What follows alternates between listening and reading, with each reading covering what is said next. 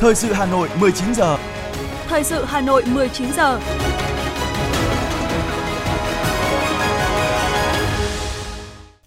Thanh Hiền và Quang Minh xin được đồng hành cùng quý thính giả trong 45 phút của chương trình thời sự tối nay, thứ ba ngày 20 tháng 12 năm 2022. Những nội dung chính sẽ được đề cập đến trong chương trình. Tổng Bí thư Nguyễn Phú Trọng tới dự và phát biểu chỉ đạo tại hội nghị quân chính toàn quân. Bí thư Thành ủy Hà Nội Đinh Tiến Dũng tiếp công dân giải quyết hai vụ khiếu nại tố cáo. Hà Nội chuẩn bị gần 40.000 tỷ hàng hóa dịp Tết năm 2023. Việt Nam là điểm đến ẩm thực tốt nhất châu Á năm 2022. Trong phần tin thế giới có những tin chính, Triều Tiên khẳng định tiếp tục phát triển tên lửa. Châu Âu sẵn sàng đình chỉ việc giới hạn giá trần khí đốt. Sau đây là nội dung chi tiết sẽ có trong chương trình. Thưa quý vị và các bạn, sáng nay, phát biểu chỉ đạo tại hội nghị quân chính toàn quân, tổng kết công tác quân sự quốc phòng năm 2022 và triển khai thực hiện chủ trương, quyết nghị của Quân ủy Trung ương về nhiệm vụ năm 2023. Tổng Bí thư Nguyễn Phú Trọng, Bí thư Quân ủy Trung ương đề nghị Đảng bộ quân đội phải làm gương, làm mẫu về mọi mặt trong toàn Đảng. Mỗi cán bộ đảng viên, nhất là cán bộ lãnh đạo chỉ huy các cấp phải luôn tự soi, tự sửa để bất cứ hoàn cảnh nào, khó khăn, phức tạp đến đâu thì phẩm chất bộ đội cụ Hồ vẫn được giữ vững. Tổng Bí thư Nguyễn Phú Trọng nhấn mạnh, năm 2022, trong thành tiệu chung của đất nước, quân đội đã có những đóng góp quan trọng, nỗ lực vượt bậc, thực hiện tốt chức năng là quân đội chiến đấu, đội quân công tác, đội quân lao động sản xuất. Nổi bật là Quân ủy Trung ương, Bộ Quốc phòng đã thực hiện tốt chức năng tham mưu chiến lược với Đảng và Nhà nước về quân sự quốc phòng, làm tốt chức năng dự báo, nắm chắc tình hình. Từ đó, đề xuất nhiều chủ trương, giải pháp phù hợp trong việc hoạch định các chính sách, đối sách xử lý kịp thời, hiệu quả các tình huống, nhất là các tình huống diễn ra trong thời điểm nhạy cảm, phức tạp, không để bị động và bất ngờ. Tổng Bí thư chỉ rõ, đây là điều rất căn bản để giữ được trong ấm ngoài êm. Trong bối cảnh cạnh tranh chiến lược diễn ra gay gắt như hiện nay, không phải quốc gia nào cũng làm được. Nhấn mạnh trong năm 2023, tình hình thế giới và khu vực dự báo còn diễn biến phức tạp, khó lường. Tổng Bí thư đề nghị Quân ủy Trung ương, Bộ Quốc phòng cần phải nâng cao chất lượng tổng hợp, sức mạnh chiến đấu, quản lý, bảo vệ vững chắc vùng trời, vùng biển, biên giới, nội địa, không gian mạng, đồng thời thực hiện tốt chức năng tham mưu chiến lược với Đảng và Nhà nước.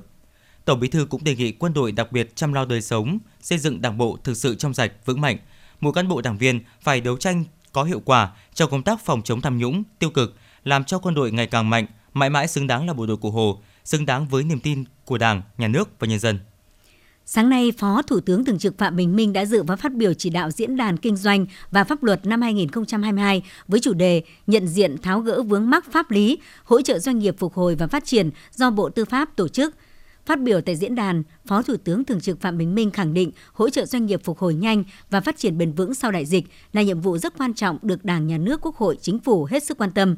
việc cơ quan nhà nước chủ động tích cực đồng hành với cộng đồng doanh nghiệp để giải quyết các khó khăn vướng mắc trong hoạt động sản xuất kinh doanh, trong đó có việc tháo gỡ các nút thắt, điểm nghẽn về pháp lý nhằm giúp doanh nghiệp hoạt động lành mạnh, hiệu quả, nâng cao sức cạnh tranh là rất cần thiết, góp phần nâng cao năng lực cạnh tranh quốc gia. Phó Thủ tướng Thường trực đề nghị các đại biểu tham dự diễn đàn bàn sâu về môi trường, thể chế, hành lang, khuôn khổ pháp lý, việc tiếp cận các hoạt động dịch vụ hỗ trợ pháp lý, nhận diện các vướng mắc, những vấn đề pháp lý đang là điểm nghẽn gây khó khăn đối với hoạt động kinh doanh, tiếp cận các nguồn lực và bảo vệ quyền lợi chính đáng của doanh nghiệp, đánh giá nguyên nhân khách quan và chủ quan.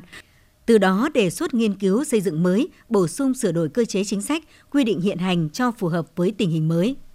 Sáng nay, Ủy viên Bộ Chính trị, Bí thư Thành ủy Đinh Tiến Dũng chủ trì và phát biểu chỉ đạo tại hội nghị tổng kết công tác năm 2022, triển khai phương hướng nhiệm vụ trọng tâm năm 2023 của Ban chỉ đạo chương trình số 01 của Thành ủy khóa 17. Trường Ban chỉ đạo số 01 của Thành ủy yêu cầu các cấp ủy Đảng tiếp tục đổi mới phương hướng lãnh đạo, cụ thể hóa nghị quyết số 28 Hội nghị Trung ương 6 khóa 13 thành nhiệm vụ giải pháp phù hợp với từng cơ quan, đơn vị, gắn với kiểm soát quyền lực, phát huy dân chủ ở cơ sở, đảm bảo kỳ cương, kỷ luật trong thực thi công vụ. Đặc biệt phải gần dân, lắng nghe dân trong thực thi nhiệm vụ. Về nhiệm vụ năm 2023, trưởng ban chỉ đạo lưu ý 11 nội dung quan trọng. Cùng với việc hoàn thành sớm 5 nội dung thuộc chương trình, các cấp ủy cần tiến hành sơ kết giữa nhiệm kỳ đảm bảo tiến độ, thực chất và hiệu quả. Đồng thời tiếp tục đẩy mạnh việc sắp xếp kiện toàn nâng cao chất lượng đội ngũ cán bộ các cấp và làm tốt công tác đảng viên.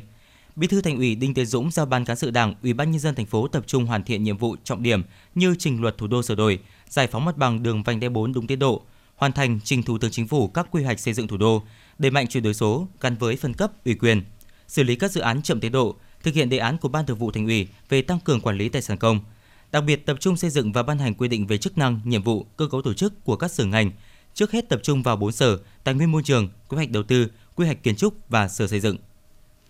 Chiều cùng ngày tại trụ sở Ban tiếp công dân số 34 phố Lý Thái Tổ, quận Hoàn Kiếm, Hà Nội, thực hiện quy định số 11 của Bộ Chính trị về trách nhiệm của người đứng đầu cấp ủy trong việc tiếp dân, đối thoại trực tiếp với dân và xử lý những phản ánh kiến nghị của dân, đồng chí Đinh Tiến Dũng, Ủy viên Bộ Chính trị, Bí thư Thành ủy, Trường đoàn đại biểu Quốc hội thành phố Hà Nội đã tiếp công dân giải quyết hai vụ việc khiếu nại tố cáo.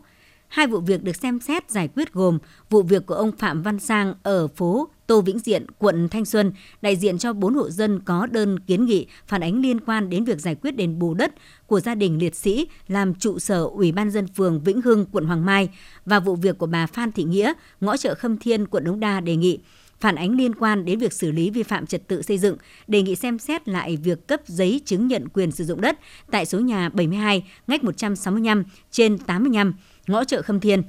Bí thư Thành ủy, trưởng đoàn đại biểu Quốc hội thành phố Đinh Tiến Dũng và lãnh đạo thành phố đã trực tiếp nghe lãnh đạo hai quận Hoàng Mai, Đống Đa trình bày quá trình giải quyết đơn thư của công dân, nghe ý kiến của công dân về tình hình, kết quả giải quyết đơn thư, các kiến nghị liên quan, các ý kiến trao đổi thảo luận đề xuất của lãnh đạo các cơ quan đơn vị liên quan về phương hướng cách giải quyết hai vụ việc. Trên quan điểm xem xét, thấu đáo, phân tích cụ thể, trao đổi thẳng thắn từng trường hợp, đồng chí Đinh Tiến Dũng đã kết luận chỉ đạo giao ban cán sự Đảng, Ủy ban nhân dân thành phố chỉ đạo các sở ban ngành, các quận ủy Hoàng Mai, Đống Đa chỉ đạo Ủy ban nhân dân hai quận giải quyết từng vụ việc theo phương châm bảo đảm đúng quy định pháp luật, vận dụng tối đa chính sách vì quyền, lợi ích chính đáng của công dân, tăng cường hòa giải, đảm bảo an ninh trật tự trên địa bàn. Bí thư Thành ủy Hà Nội giao trách nhiệm cụ thể cho các đơn vị cơ quan thực hiện các phần việc liên quan theo thẩm quyền và thống nhất cách làm, tiến độ hoàn thành giải quyết các vụ việc. Chiều nay, Bí thư Trung ương Đảng, Trưởng ban dân vận Trung ương Bùi Thị Minh Hoài đã đến thăm chúc mừng Hội Thánh Tin lành Việt Nam miền Bắc nhân dịp Giáng sinh năm 2022. Thay mặt lãnh đạo Đảng, Nhà nước, Trưởng ban dân vận Trung ương Bùi Thị Minh Hoài chúc mừng mục sư hội trưởng Bùi Văn Sản cùng các vị chức sắc, chức việc và tín đồ tin lành đón mùa Giáng sinh an lành, hạnh phúc. Vui mừng thông báo về tình hình phát triển của đất nước năm 2022 với nhiều kết quả nổi bật. Trưởng ban dân vận Trung ương ghi nhận, đánh giá cao đóng góp của các tôn giáo trong đó có Hội Thánh Tin lành. Cảm ơn sự quan tâm của lãnh đạo Đảng, Nhà nước, Mặt trận Tổ quốc Việt Nam. Mục sư hội trưởng Bùi Văn Sản khẳng định tiếp tục vận động tín đồ chấp hành tốt chính sách của Đảng, pháp luật của nhà nước, tích cực thi đua lao động sản xuất, phát huy tinh thần đoàn kết lương giáo, sống tốt đời đẹp đạo, kính Chúa yêu nước. Nhân dịp này, Phó Bí thư Thường trực Thành ủy Nguyễn Thị Tuyến đã đến thăm chúc mừng các nữ tu sĩ tỉnh dòng Thánh Phao Lô, Hà Nội. Thay mặt lãnh đạo thành phố, Phó Bí thư Thường trực Thành ủy đã gửi lời chúc mừng tốt đẹp nhất tới các nữ tu sĩ và giáo dân dòng Thánh Phaolô, tỉnh dòng Phaolô Hà Nội, mùa Giáng sinh an lành, ấm áp, năm mới 2023 được đón hồng ân của Thiên Chúa, mọi người, mọi nhà an lành hạnh phúc gửi lời chúc sức khỏe nữ tu sĩ Sanh Diên Trần Thị Anh, bề trên giám tỉnh dòng thánh Phaolô thành Charles, thường trực thành ủy mong muốn dòng thánh Phaolô thành Charles và các nữ tu có hình thức tổ chức các lễ lớn phù hợp với thực tiễn để đảm bảo an toàn trang trọng cho bà con giáo dân và cộng đồng. Sáng nay, chủ trì làm việc với Ban Thường vụ huyện ủy Đan Phượng về thực hiện chương trình số 10 của Thành ủy khóa 17, nâng cao hiệu quả công tác phòng chống tham nhũng, thực hành tiết kiệm, chống lãng phí, Ủy viên Trung ương Đảng, Phó Bí thư Thường trực Thành ủy Nguyễn Thị Tuyến, Trường đoàn kiểm tra số 01 của Thành ủy cho rằng, Đan Phượng là huyện đang trong quá trình đô thị hóa, với lộ trình là xây dựng huyện liên quận. Chính vì vậy, địa phương cần phải quan tâm đến các vấn đề có liên quan đến đất đai, giải phóng mặt bằng, cụ thể hơn là dự án đường vành đai 4 đi qua địa bàn, không để xảy ra tham nhũng tiêu cực. Phó Bí thư Thường trực Thành ủy cũng đề nghị huyện Đan Phượng các cơ quan chuyên môn cần phối hợp chặt chẽ với cơ quan tư pháp giải quyết dứt điểm đơn thư khiếu kiện của người dân. Đặc biệt, cần nêu cao vai trò, trách nhiệm của người đứng đầu các cấp, giao trách nhiệm cụ thể cho từng cá nhân trong việc theo dõi thực hiện nghiêm các kết luận thanh tra, kiểm tra, đi đến cùng của sự việc. Giải quyết dứt điểm những kiến nghị từ cơ sở, không để phát sinh điểm nóng. Hội đồng nhân dân huyện tăng cường công tác giám sát, kịp thời phát hiện sai phạm nếu có, kiến nghị cơ quan có thẩm quyền giải quyết. Muốn vậy, huyện cần thực hiện nghiêm công tác luân chuyển cán bộ, nhất là cán bộ làm công tác quản lý trật tự xây dựng, không để tiêu cực nảy sinh, giữ vững ổn định tình hình cơ sở. Cùng với đẩy mạnh công tác tuyên truyền, phổ biến chủ trương, chính sách mới, Phó Bí thư Thường trực Thành ủy yêu cầu huyện Đan Phượng cần tiếp tục giả soát các cơ chế, chính sách, đảm bảo việc thực hiện công bằng, minh bạch, đúng pháp luật. Có đó tiếp tục thực hiện có hiệu quả các chủ trương của Trung ương và Thành ủy về công tác phòng chống tham nhũng tiêu cực và thực hành tiết kiệm, chống lãng phí. Chiều nay, Phó Bí thư Thành ủy, Chủ tịch Hội đồng nhân dân thành phố Nguyễn Ngọc Tuấn đã dự và phát biểu chỉ đạo tại hội nghị kiểm điểm đối với tập thể Ban Thường vụ quận ủy và cá nhân các đồng chí ủy viên Ban Thường vụ quận ủy, Phó Chủ tịch Hội đồng nhân dân, Phó Chủ tịch Ủy ban nhân dân quận Hoàn Kiếm năm 2023. Phát biểu kết luận, đồng chí Nguyễn Ngọc Tuấn đánh giá cao công tác kiểm điểm tập thể Ban Thường vụ và từng đồng chí thường vụ, lãnh đạo quận Hoàn Kiếm đã thẳng thắn chỉ rõ ưu khuyết điểm. Ban Thường vụ quận ủy trong quá trình lãnh đạo chỉ đạo đã đoàn kết, dân chủ, sáng tạo, đổi mới, trách nhiệm hiệu quả, giữ vững nguyên tắc tập trung dân chủ, phát huy vai trò người đứng đầu, quyết liệt lựa chọn được những việc trọng tâm, trúng và đúng. Nhấn mạnh sau kiểm điểm phải tốt hơn, Chủ tịch Hội đồng Nhân dân thành phố Nguyễn Ngọc Tuấn đề nghị Ban Thường vụ quận ủy Hoàn Kiếm thực hiện nhiệm vụ đã có sự đổi mới về phong cách lề lối làm việc, nhưng quan trọng hơn là phải lan tỏa, tạo sự chuyển biến tới các ngành đoàn thể và các phường, một số việc tồn tại cần tập trung chỉ đạo quyết liệt hơn trong năm 2023, rõ giải pháp lộ trình thực hiện, gắn liền với các chương trình công tác của thành ủy, đặc biệt là chương trình 03 về chỉnh trang đô thị gắn với phát triển kinh tế đô thị, quan tâm đẩy nhanh tiến độ triển khai một số dự án trên đất vàng trung tâm thủ đô, đổi mới công tác tiếp dân, tiếp xúc cử tri theo hướng có kết quả thực chất. Chiều nay, Phó Chủ tịch Ủy ban nhân dân thành phố Nguyễn Mạnh Quyền cùng tổ đại biểu số 10, Hội đồng nhân dân thành phố đã tiếp xúc với cử tri quận Hà Đông để báo cáo kết quả kỳ họp thứ 10 Hội đồng nhân dân thành phố khóa 16, nhiệm kỳ 2021-2026, ghi nhận giải đáp những kiến nghị của cử tri. Thay mặt tổ đại biểu Hội đồng nhân dân thành phố, Phó Chủ tịch thành phố Nguyễn Mạnh Quyền tiếp thu các kiến nghị của cử tri, đồng thời nêu rõ trước kỳ họp, tổ đại biểu Hội đồng nhân dân thành phố đã nắm bắt vấn đề về đầu tư xây dựng nhà văn hóa, nhà sinh hoạt cộng đồng. Tổ đã thống nhất đưa nội dung này vào chuyên đề tập trung giám sát cả nhiệm kỳ, đề nghị quận Hà Đông giả soát lại hệ thống, xây dựng kế hoạch, lộ trình để xây dựng hoàn thiện hệ thống nhà văn hóa, nhà sinh hoạt cộng đồng.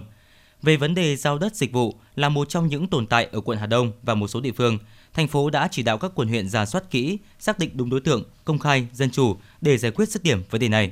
Liên quan đến dự án đường vành đai 4 và một số dự án còn chậm triển khai, Phó Chủ tịch thành phố giao các sở ngành chức năng có giải pháp, lộ trình, thời gian cụ thể để tháo gỡ khó khăn, đẩy nhanh tiến độ thực hiện.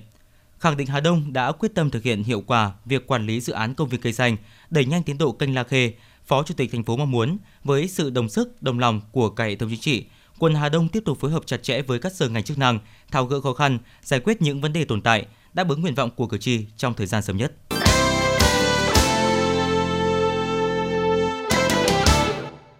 Thưa quý vị và các bạn, cách đây vừa tròn nửa thế kỷ, đế quốc Mỹ mở cuộc tập kích đường không chiến lược, chủ yếu bằng máy bay B-52 vào thủ đô Hà Nội, thành phố Hải Phòng và một số tỉnh thành phố ở miền Bắc nhằm giành thắng lợi áp đảo về quân sự, làm xoay chuyển tình thế trên bàn đàm phán tại Paris có lợi cho Mỹ.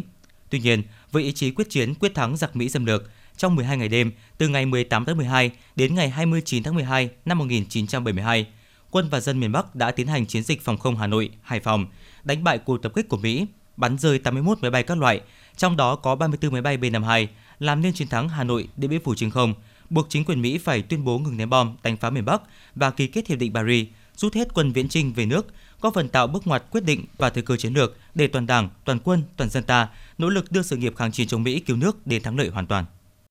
Bị giáng những đòn nặng nề trong cuộc tiến công chiến lược của quân và dân ta trên khắp chiến trường miền Nam và thất bại trong chiến dịch Linebacker đánh phá quy mô lớn miền Bắc từ đầu tháng 4 năm 1972 đến cuối tháng 10 năm 1972 chiến lược Việt Nam hóa chiến tranh của Mỹ đứng trước nguy cơ phá sản hoàn toàn.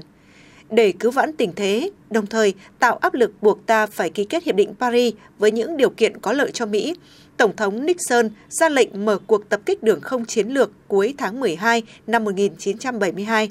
chính quyền Mỹ đã huy động gần 50% số máy bay chiến lược B-52 mà Mỹ có, cùng hàng nghìn lượt máy bay chiến thuật tập trung đánh phá Hà Nội, Hải Phòng và các thành phố, thị xã, mục tiêu quan trọng ở miền Bắc,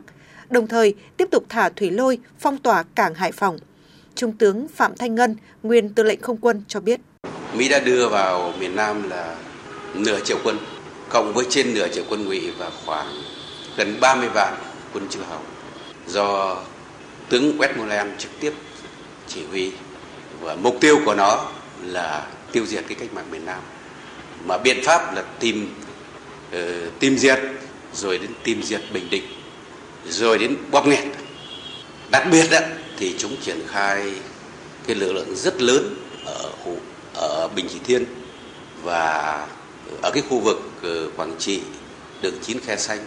Ờ, riêng quân Mỹ và quân ngụy ở đây triển khai sấp xỉ 50 vạn. Để mục đích gì? Là chặn đứng toàn bộ cái sự chi viện của cách mạng miền Bắc đối với miền Nam. Thực hiện quyết tâm của Bộ Chính trị, Quân ủy Trung ương, các lực lượng tham gia chiến dịch, nòng cốt là bộ đội phòng không không quân đã có sự chuẩn bị chủ động, chu đáo, tập trung cao nhất nỗ lực bảo vệ Hà Nội, Hải Phòng và các thành phố lớn. Với tinh thần chiến đấu dũng cảm, ngoan cường, thông minh, sáng tạo, quân và dân miền Bắc dưới sự lãnh đạo chỉ đạo sáng suốt của Bộ Chính trị, Quân ủy Trung ương, Bộ Quốc phòng đã đánh bại cuộc tập kích đường không chiến lược của địch, đập tan uy thế của không lực Hoa Kỳ. Thắng lợi vẻ vang đó làm dạng dỡ trang sử đấu tranh hào hùng, bất khuất của quân và dân thủ đô Hà Nội, thành phố Cảng Hải Phòng nói riêng, quân và dân cả nước nói chung. Trung tướng Nguyễn Văn Việt, nguyên Phó Tư lệnh Chính trị Quân chủng Phòng không không quân cho biết. Tôi có một cái bộ khí tài đã chiến đấu gần một 13.000 giờ. Nhưng mà chúng tôi vẫn giữ lại để chiến đấu. Đây là trách nhiệm à, bản thân của chúng tôi với Tổ quốc. Vì chúng ta là không sản xuất được. Nhưng mà khí tài là do nước bạn ta giúp đỡ. Mà công nhân nông dân của các nước người ta giúp đỡ mình thì mình có trách nhiệm để bảo quản, giữ gìn để chiến đấu. Mà trên có gợi ý tôi là lấy bộ khí tài mới. Còn bộ khí tài này giao về để cho xưởng chung tu lại tu lại nhưng mà tôi thấy là việc đó là rất gấp. Trong năm 1972 chúng tôi đã đánh rơi được 6 máy bay. Trong đó là có cái chiếc 3.700. Thì đấy là rất là tin tưởng bộ khí tài. Đây là một cái thời khắc quyết định của chúng tôi là dùng bộ khí tài này để mà tổ chức chiến đấu về động viên anh em. Thì anh em đều nhất trí và chính bộ khí tài này đã lập công Chiến dịch phòng không bảo vệ Hà Nội, Hải Phòng năm 1972 là chiến dịch đầu tiên trên thế giới bắn rơi nhiều máy bay B-52, giáng cho không quân Mỹ đòn thất bại nặng nề nhất trong lịch sử, đánh bại âm mưu giành thế mạnh trên bàn đàm phán, góp phần buộc Mỹ phải ký hiệp định Paris về chấm dứt chiến tranh, lập lại hòa bình ở Việt Nam. Chiến thắng Hà Nội Điện Biên Phủ trên không mang ý nghĩa chiến lược, tạo bước ngoặt quyết định cho thắng lợi của cuộc kháng chiến chống Mỹ cứu nước, đồng thời mang dấu ấn thời đại sâu sắc, thể hiện sức mạnh vô địch của chiến tranh nhân dân Việt Nam và được nhân dân tiến bộ trên thế giới cổ vũ khâm phục. Kỷ niệm 50 năm chiến thắng Hà Nội Điện Biên Phủ trên không là dịp để toàn đảng, toàn dân, toàn quân ôn lại truyền thống đấu tranh anh dũng của các thế hệ cha anh, tưởng nhớ đến đồng bào, đồng chí đã chiến đấu và anh dũng hy sinh trong cuộc chiến đấu chống chiến tranh phá hoại và trong cuộc kháng chiến chống Mỹ cứu nước vĩ đại của dân tộc Việt Nam. Thông qua đó, tiếp tục hun đúc tinh thần yêu nước, lòng tự hào, tự tôn dân tộc, ý chí độc lập, tự chủ, tự cường và khát vọng hòa bình, củng cố niềm tin và quyết tâm chính trị của toàn Đảng, toàn dân và toàn quân, giúp chúng ta nhận thức sâu sắc, đầy đủ hơn về tầm vóc, ý nghĩa lịch sử cũng như những bài học kinh nghiệm vận dụng vào sự nghiệp xây dựng, bảo vệ Tổ quốc trong giai đoạn hiện nay.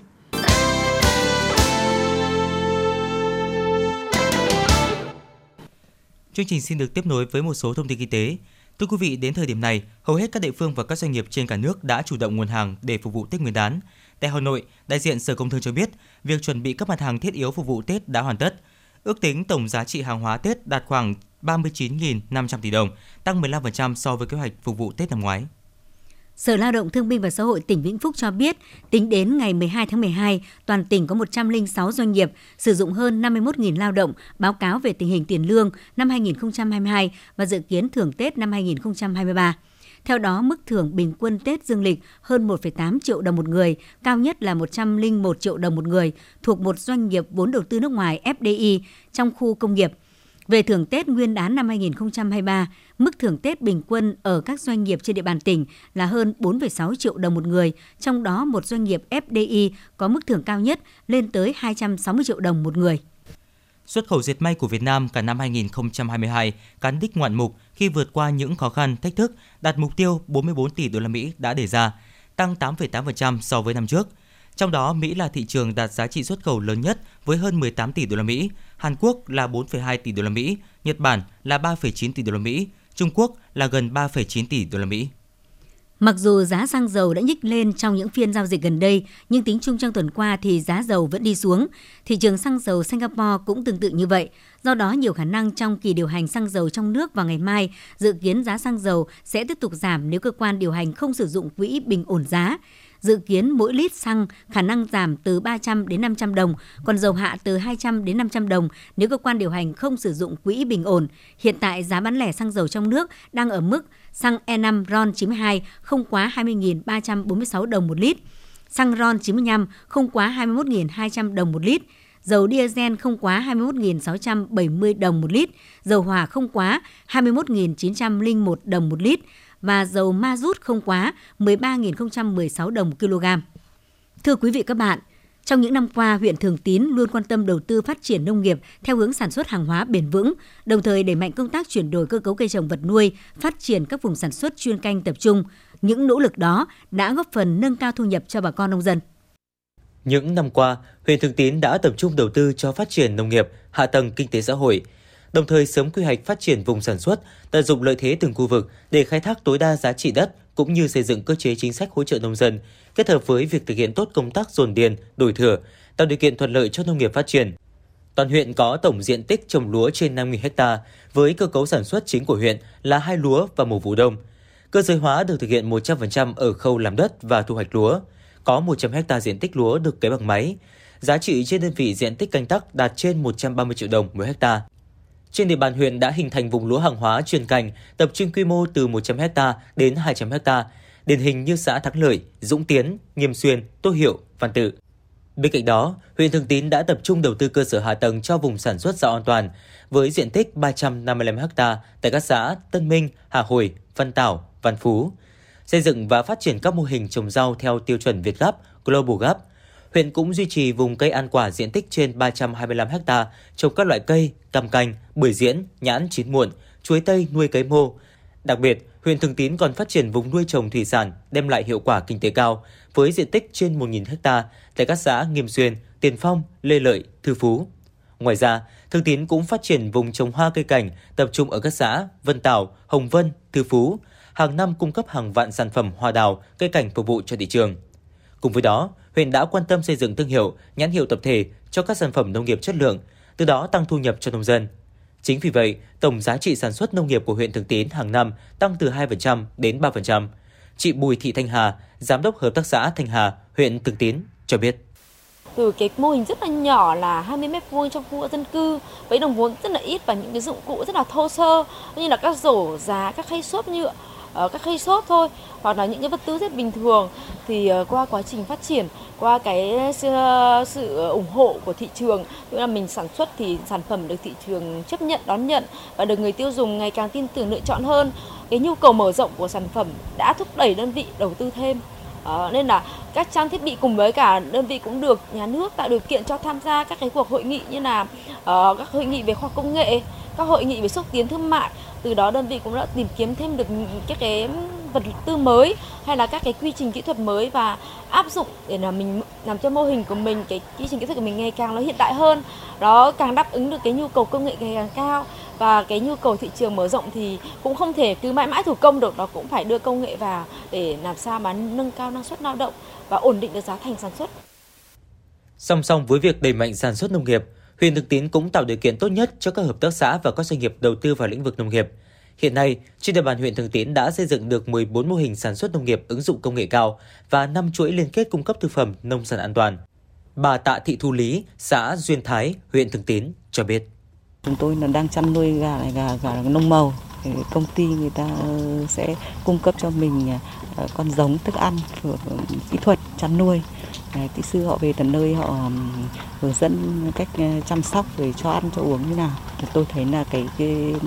cái mô hình chăn nuôi này là rất là hiệu quả. Chúng tôi gia đình chúng tôi không phải lo đến chỉ việc chăn nuôi, không phải lo đến ờ, đầu ra của sản phẩm. Chăn nuôi theo cái mô hình này thì là dịch bệnh nó cũng hạn chế ít hơn. Trên cơ sở xác định lợi thế của từng vùng, huyện Thường Tín đã đẩy mạnh cơ cấu ngành nông nghiệp, xây dựng ngành nông nghiệp phát triển về trồng trọt, chăn nuôi, nuôi trồng thủy sản trên cơ sở phát huy lợi thế của từng xã. Từ đó tiếp tục triển khai hỗ trợ vùng sản xuất chuyên canh tập trung như cây ăn quả, nuôi trồng thủy sản, lúa hàng hóa ở các xã. Để đảm bảo năng suất, chất lượng nông sản an toàn, Thương Tín cũng đã hướng dẫn nông dân áp dụng các tiến bộ khoa học kỹ thuật như canh tác cải tiến SRI, phương pháp cây lúa hiệu ứng hàng biên vào sản xuất, từ các chương trình hỗ trợ của huyện, giá trị kinh tế hàng hóa cũng được tăng lên. Điển hình như giá rau ở các vùng sản xuất chuyên canh cao hơn so với giá rau ở những vùng thông thường từ 10 đến 15%. Thủy sản năng suất tăng từ 12 đến 15%. Do được xác định là nhiệm vụ trọng tâm, nên công tác chuyển đổi cơ cấu cây trồng vật nuôi trên địa bàn huyện Thường Tín đã nhanh chóng góp phần nâng cao năng suất lao động, hiệu quả kinh tế, đẩy mạnh phát triển nông nghiệp toàn diện, giải quyết lao động việc làm và nâng cao thu nhập cho người nông dân. Đây cũng là yếu tố quan trọng để góp phần thực hiện xây dựng nông thôn mới tại địa phương. Trong thời gian vừa qua, các mô hình sản xuất trên địa bàn huyện Thường Tín đã có sự liên kết giữa người dân, nhà khoa học với các doanh nghiệp trong sản xuất và tiêu thụ sản phẩm. Sự liên kết này đã tạo điều kiện cho người dân yên tâm sản xuất và nâng cao năng suất chất lượng sản phẩm, đảm bảo sản xuất hàng hóa ổn định, áp dụng tiến bộ khoa học kỹ thuật vào sản xuất, giảm chi phí, nâng cao thu nhập cho người dân.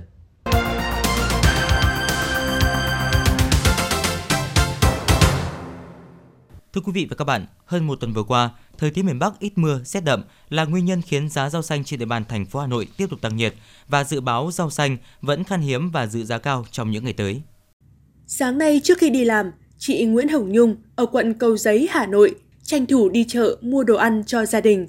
Thay vì mua nhiều loại rau xanh như mọi khi, chị Nhung mua các loại củ như su hào, khoai tây, còn rau xanh chỉ mua bằng 1 phần 3 so với thời điểm bình thường. Nguyên nhân là bởi giá rau xanh tăng gấp 2, thậm chí gấp 3 lần so với thời điểm cuối tháng 11.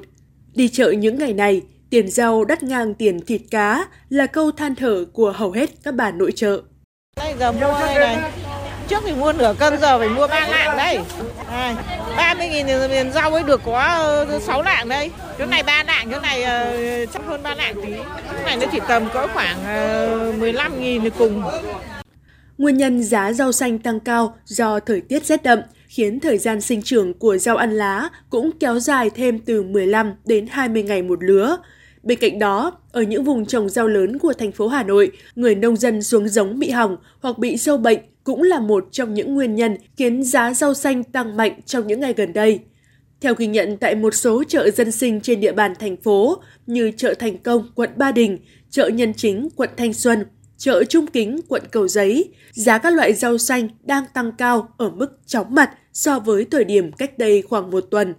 Cụ thể, nhiều loại rau ăn lá tăng giá gấp đôi như cải ngọt, cải ngồng, cải chip, cải thìa, tăng từ 15.000 đồng 1 kg lên 35.000 đồng 1 kg. Cải cúc tăng từ 15.000 lên 45 đến 50.000 đồng 1 kg. Rau mùng tơi tăng từ 7.000 đến 8.000 đồng một mớ lên 15.000 đồng một mớ. Su hào từ 7.000 đồng một củ tăng lên 15.000 đồng một củ. Rau muống từ 15.000 đồng một mớ tăng lên 30.000 đồng một mớ. Súp lơ xanh và trắng tăng từ 20.000 đồng một kg lên mức 30.000 đến 40.000 đồng một kg. Các loại rau gia vị tăng từ 3.000 đồng một mớ lên khoảng 8.000 đồng một mớ. Một số loại rau khác cũng tăng giá như rau cần tăng từ 7.000 đồng đến 8.000 đồng một mớ lên 12.000 đồng một mớ. Mướp tăng từ 15.000 đồng một kg lên 20.000 đồng một kg. Dưa chuột tăng từ 17.000 đồng một kg lên 25.000 đồng một kg. Hành lá tăng từ 25.000 đồng một kg lên 40.000 đồng một kg. Giải thích nguyên nhân rau tăng giá, chị Nguyễn Thị Hiền ở Dương Nội, Đông Anh, tiểu thương bán rau tại chợ Trung Kính, Cầu Giấy cho biết. Rau giờ này nó đắt lắm bởi vì trước là nó đang ờ, nồm mà chị nghe à, nồm nó sâu nhiều làm hỏng hết. Lại, sau lại xính lớp Z này nữa thì nó lại à, đắt lên nhiều. Trước thì chỉ độ 20 25 ngày bán được, bây giờ phải hơn tháng mới bán được. Nếu mà nó thời tiết nó ấm lên thì nó cũng nhanh thôi. Nhưng mà nếu mà rét thì nó đắt dài luôn đấy. Tại một số chợ online, giá các loại rau đắt hơn giá rau bán tại chợ truyền thống, như su hào có giá từ 30.000 đồng đến 40.000 đồng 1 kg, cải mơ giá 45.000 đồng 1 kg, đậu Hà Lan có giá 85.000 đồng một kg. Rau xanh tăng giá không chỉ khiến người tiêu dùng lao đao, mà cả các tiểu thương tại chợ cũng phải giảm nguồn hàng nhập vào. Chị Lê Thị Hường, tiểu thương chợ Thành Công, cho biết. Đắt quá ra không bán được thì nó hay bị lỗ. Ví dụ như kiểu một yến mà mình bán xuân rẻ được có 20 nghìn. Mình mua 28 bán 30 còn cân lẻ thì nó hao. Thế xong bây giờ không dám mang ra đây. Không bán được thì nó thành ế thành lỗ. Nên là chỉ bọn em đưa nhà hàng. Còn đâu thì bán lẻ cho dân. Nhà hàng cái tầm này thì lắt này họ cứ lấy ít đi, là rẻ họ cứ lấy số lượng nhiều hơn. Theo dự báo của chuyên gia nông nghiệp, từ nay tới Tết Nguyên đán 2023, rau xanh còn khan hiếm và giá cao. Nguyên nhân là do thời tiết ít mưa, trời rét đậm khiến sâu bệnh phát triển. Trời rét đậm cũng làm rau chậm phát triển. Cùng với đó, giá vật tư sản xuất và công lao động đều tăng thêm từ 50 đến 70% so với năm trước, dẫn đến đội giá thành sản phẩm.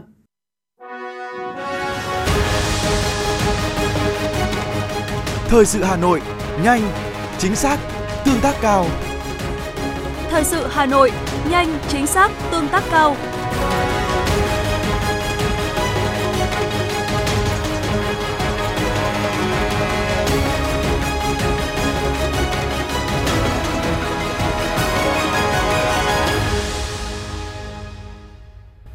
Thưa quý vị và các bạn, với mong muốn tạo ra cơ hội việc làm bền vững cho người khuyết tật, sáng nay, ngày 20 tháng 12, tại Hà Nội, tổ chức Angel Haven Koika Hàn Quốc đã tổ chức buổi hội thảo tọa đàm chia sẻ ý tưởng mô hình mạng lưới hợp tác giữa các bên liên quan bao gồm doanh nghiệp, người khuyết tật, trung tâm dạy nghề và cơ quan chính phủ nhằm hỗ trợ tăng cường năng lực nghề nghiệp và năng lực hòa nhập vào thị trường lao động của người khuyết tật.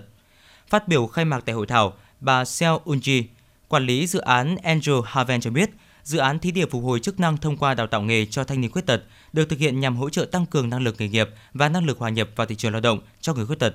Dự án được khởi động vào đầu năm 2022. Nhiều ý kiến tham luận tại hội thảo cũng đã khẳng định rằng việc xây dựng một mô hình mạng lưới phối hợp như thế này có ý nghĩa rất lớn trong việc tạo ra cơ hội học nghề và việc làm ổn định hơn cho người khuyết tật, đồng thời cải thiện chất lượng cuộc sống cho thanh niên khuyết tật.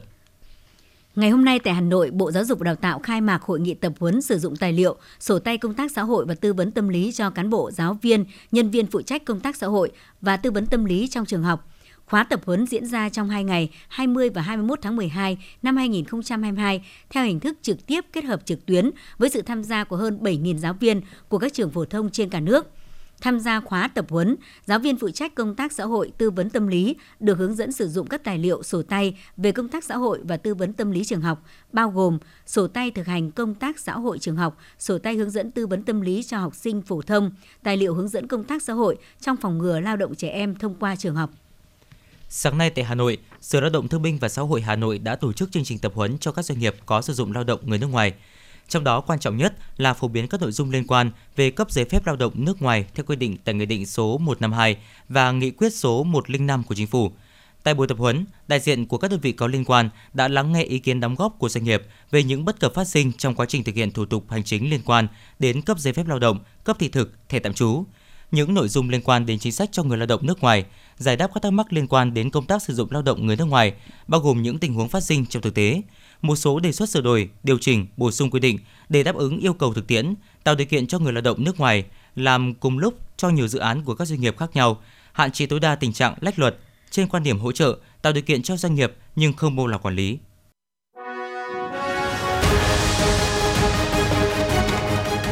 FM 90 cập nhật trên mọi cung đường. FM 90 cập nhật trên mọi cung đường.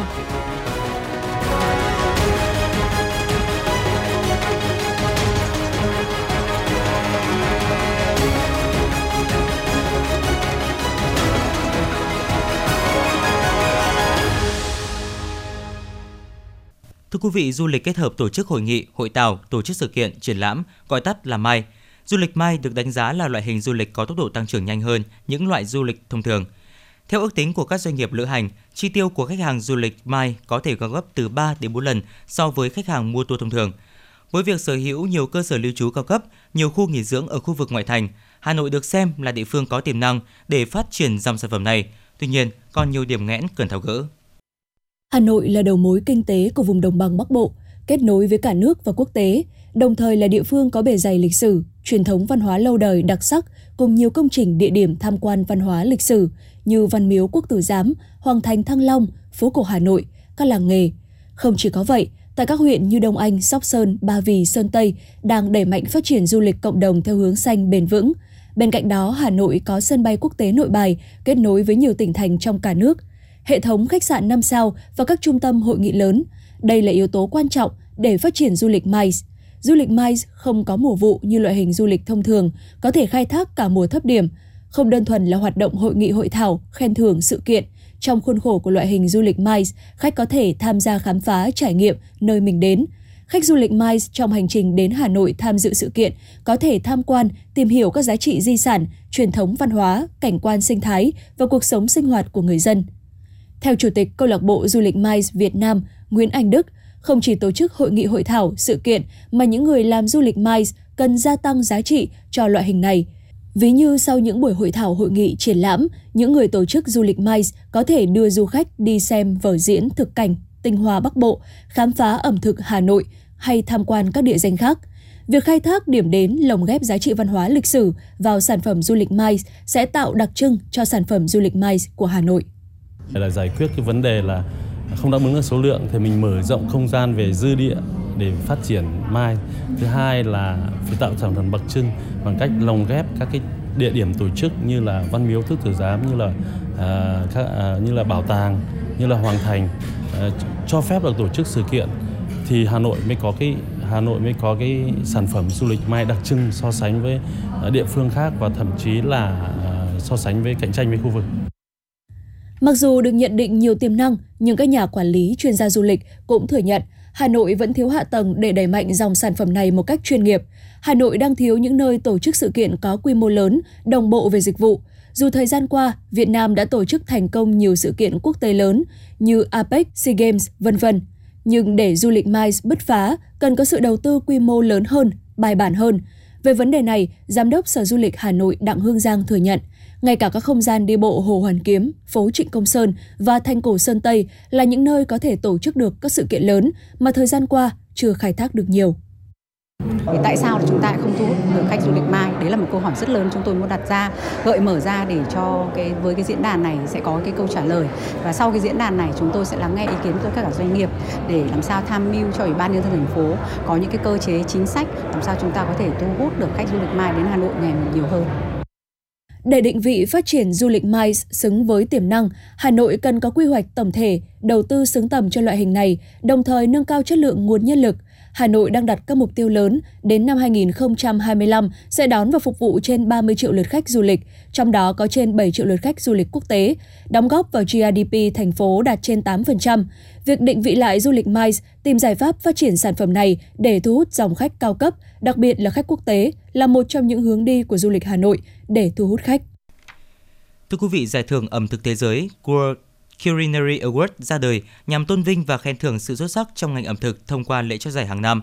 World Culinary Award là giải thưởng nằm trong hệ thống giải thưởng du lịch thế giới World Travel Award. Lễ trao giải thưởng ẩm thực thế giới lần thứ ba vừa diễn ra tại Dubai, các tiểu vương quốc Ả Rập Thống Nhất. Việt Nam đã vượt qua nhiều quốc gia và vùng lãnh thổ như Trung Quốc, Hồng Kông Trung Quốc, Macau Trung Quốc, Malaysia, Singapore, Hàn Quốc, Thái Lan để trở thành điểm đến ẩm thực tốt nhất châu Á năm 2022.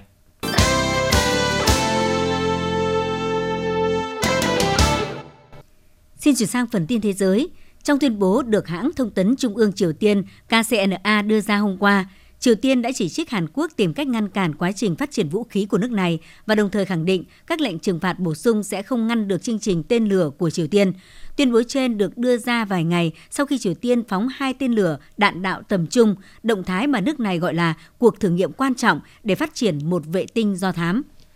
Quốc hội Cuba mới đây đã thông qua luật xung công tài sản vì lý do công ích hay phục vụ lợi ích của xã hội. Luật này cho phép xung công tài sản như một giải pháp thay thế cuối cùng và chỉ nhằm mục đích phục vụ lợi ích xã hội hay công ích, có đền bù xứng đáng, đảm bảo đúng thời hạn, đúng thủ tục và hình thức đền bù.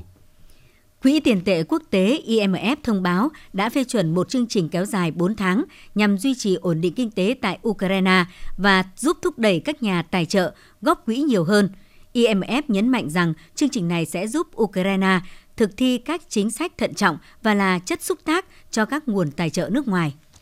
Ngân hàng Trung ương Anh vừa công bố mẫu tiền giấy in hình vua Charles đệ tam. Ông cũng trở thành vị vua thứ hai được in lên tiền giấy sau cố nữ hoàng Elizabeth đệ nhị. Theo Ngân hàng Trung ương Anh, hình ảnh vua Charles đệ tam sẽ xuất hiện trên những tờ 5 bảng, 10 bảng, 20 bảng và 50 bảng.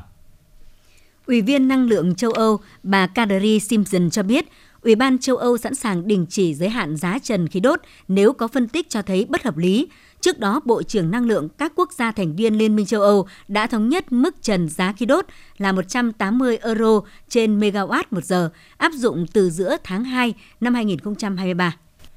Nhiệt độ băng giá trong những tuần qua đã buộc nước Đức phải nâng mức tiêu thụ khí đốt quốc gia từ căng thẳng lên nguy cấp. Tuần trước, nhiệt độ trung bình trên cả nước Đức lạnh hơn 2,7 độ C so với cùng thời điểm những năm trước đó, khiến việc sử dụng khí đốt tăng đột biến và tiết kiệm năng lượng chỉ đạt 12% so với mục tiêu đặt ra. Tòa án tối cao Mỹ đã ra phán quyết tạm thời đình chỉ việc bãi bỏ một chính sách nhập cư quan trọng được đưa ra dưới thời chính quyền của Tổng thống Donald Trump trong bối cảnh gia tăng lo ngại về làn sóng người nhập cư bất hợp pháp. Cụ thể, tránh án John Robert đã tạm dừng khẩn cấp việc ra phán quyết bãi bỏ chính sách quản lý biên giới theo điều khoản 42, vốn dự kiến được công bố vào ngày 21 tháng 12. Chính sách này cho phép chính quyền ngăn chặn hàng triệu người di cư ở biên giới phía Tây Nam sang tị nạn vào Mỹ trong thời kỳ đại dịch COVID-19 do tình trạng khẩn cấp về sức khỏe cộng đồng. Một vụ xả súng nghiêm trọng vừa xảy ra tại thành phố Toronto, Canada, làm 6 người thiệt mạng, trong đó có cả hung thủ. Vụ xả súng xảy ra tại một khu chung cư ngoại ô thành phố Toronto. Cảnh sát địa phương cho biết, nghi phạm đã sử dụng súng ngắn bán tự động tấn công các nạn nhân. Nghi phạm đã bị cảnh sát tiêu diệt tại hiện trường. Vụ việc đang được điều tra và làm rõ. Chính quyền thành phố Trùng Khánh, một trong những thành phố lớn nhất Trung Quốc, đã cho phép người mắc COVID-19 thể nhẹ có thể đi làm như bình thường. Đây là một trong những biện pháp nới lỏng phòng dịch mới được Trung Quốc triển khai. Thông tư của chính quyền thành phố nêu rõ không yêu cầu người dân trình kết quả xét nghiệm âm tính ở những nơi công cộng, ngoại trừ ở một số cơ sở như viện dưỡng lão, trường học và trại giam. Từ ngày 1 tháng 1 năm 2023, các nhà hàng bán đồ ăn nhanh tại Pháp sẽ không được phép sử dụng đồ dùng một lần để phục vụ thực khách ăn tại chỗ. Đây là lệnh cấm nhằm chống lãng phí, hạn chế rác thải nhựa và khuyến khích tái chế. Quyết định trên là một phần trong chương trình kéo dài nhiều năm của chính phủ Pháp nhằm bảo vệ môi trường.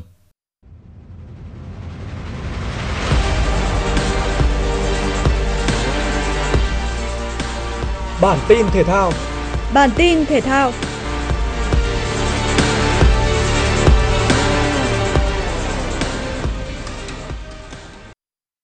Môn Futsal Nam tại Đại hội Thể thao Toàn quốc lần thứ 9 đã khép lại với màn so tài giữa Thành phố Hồ Chí Minh và Hà Nội. Dù bất ngờ phải nhận bàn thua trước, nhưng đội bóng thủ đô nhanh chóng lấy lại thế cân bằng để lợi ngược dòng 3-1 trước khi khép lại hiệp thi đấu đầu tiên. Sau giờ nghỉ, Thành phố Hồ Chí Minh chủ động đẩy nhanh nhịp trận đấu, buộc đối phương phải cuốn theo lối chơi và dâng cao đội hình tấn công. Dẫu vậy, đội khách chỉ ghi thêm được một bàn do công của Nguyễn Mạnh Dũng. Khép lại trận đấu với tỷ số 3-2, tuyển Phúc San Hà Nội hoàn thành mục tiêu giành huy chương vàng. Huy chương bạc thuộc về đoàn thành phố Hồ Chí Minh. Trong khi đó, huy chương đồng được trao cho đội bóng đến từ Tây Nguyên là Đắk Lắk.